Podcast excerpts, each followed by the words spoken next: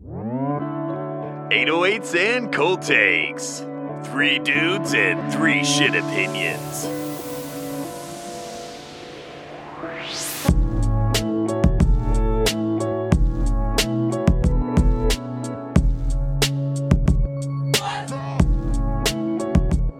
Uh, this review, uh, this thing of ours, Alchemist, uh, hip hop album, what what slash beat tape, You just say what what? what what Jesus Christ. uh on three, two, one, Eight and a seven, half. six. I don't know. I I, mean, don't. no, actually, no, eight.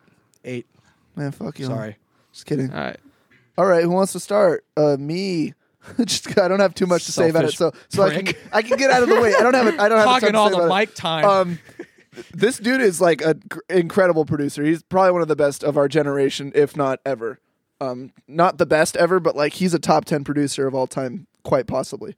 Um, this shit is I, I like it because it's super short, just about some little songs. The only one I really go back to is TV dinners. really? Yeah, That's like the actually. most mellow song on the thing. Yeah, I Earl's on Loose Change. Earl did fucking good on that song, Oh, Earl killed it. I Yeah. think Earl killed both of his features. and I like Max on Holy Hell, but like I don't really.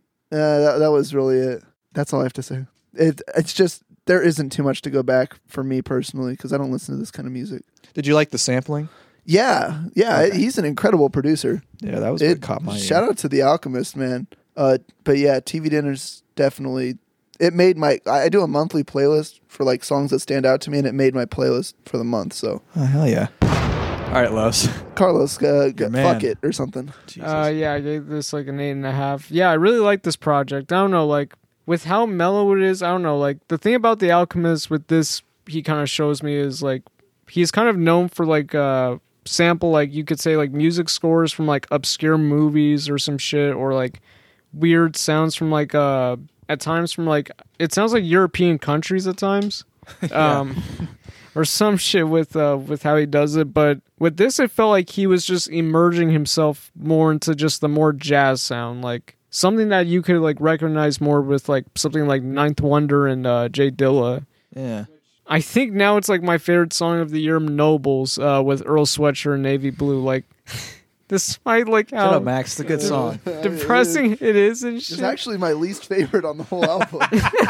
And I'm not joking. uh, Yeah, shit. yeah. I don't know, like it kind of remind me like uh with like some like old school like rap songs, you know like how they would kind of like trade bars back and forth and at times you couldn't like always tell like it kind of gave me that vibe again and I don't know like when that happens I tend to be a lot impressed with more than a lot of like stuff that people do while rapping at times. Uh TV dinners that might be my actually uh my favorite beat on here. Uh holy hell that is my least favorite, but at the same time, I liked how Pink uh, Saifu Sifu. I at times I don't know how to pronounce that. And Maxo, I don't know. Like hearing those two on a track, like they kind of had good chemistry to where I felt like it still carried the track pretty well. And Loose Change with Earl Sweatshirt, you know, one of my favorite rappers, uh, dropping that dope ass verse and shit. I feel like I'm starting to appreciate what he's starting to do as of recent, where he's still doing like the feet of clay shit, but it's not he's not going the east route like now he's trying to find like a good medium i guess you could say Earl sounded alive on this thing, man. This is one of that. He that's sounded a- that's- awake. It's an Earl verse that really stuck out to me for the first time in a long time. And that's coming from a guy that I don't really care for Earl because he's so either monotone or just too like almost kind of the same reasons why I don't like Gunna is because it's just No gonna slander, Yeah. please. yeah. Well, still, No Earl slander either.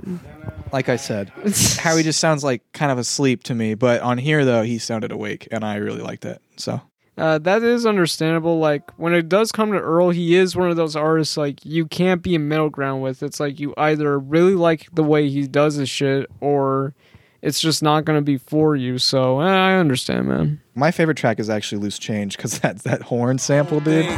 Peek in the orbs, speak on what I absorb, observe boundaries. I found a different route to explore and run around these. I told you about the That's Oh, yeah. dope. Um, all these samples are dope, man. Good ass song.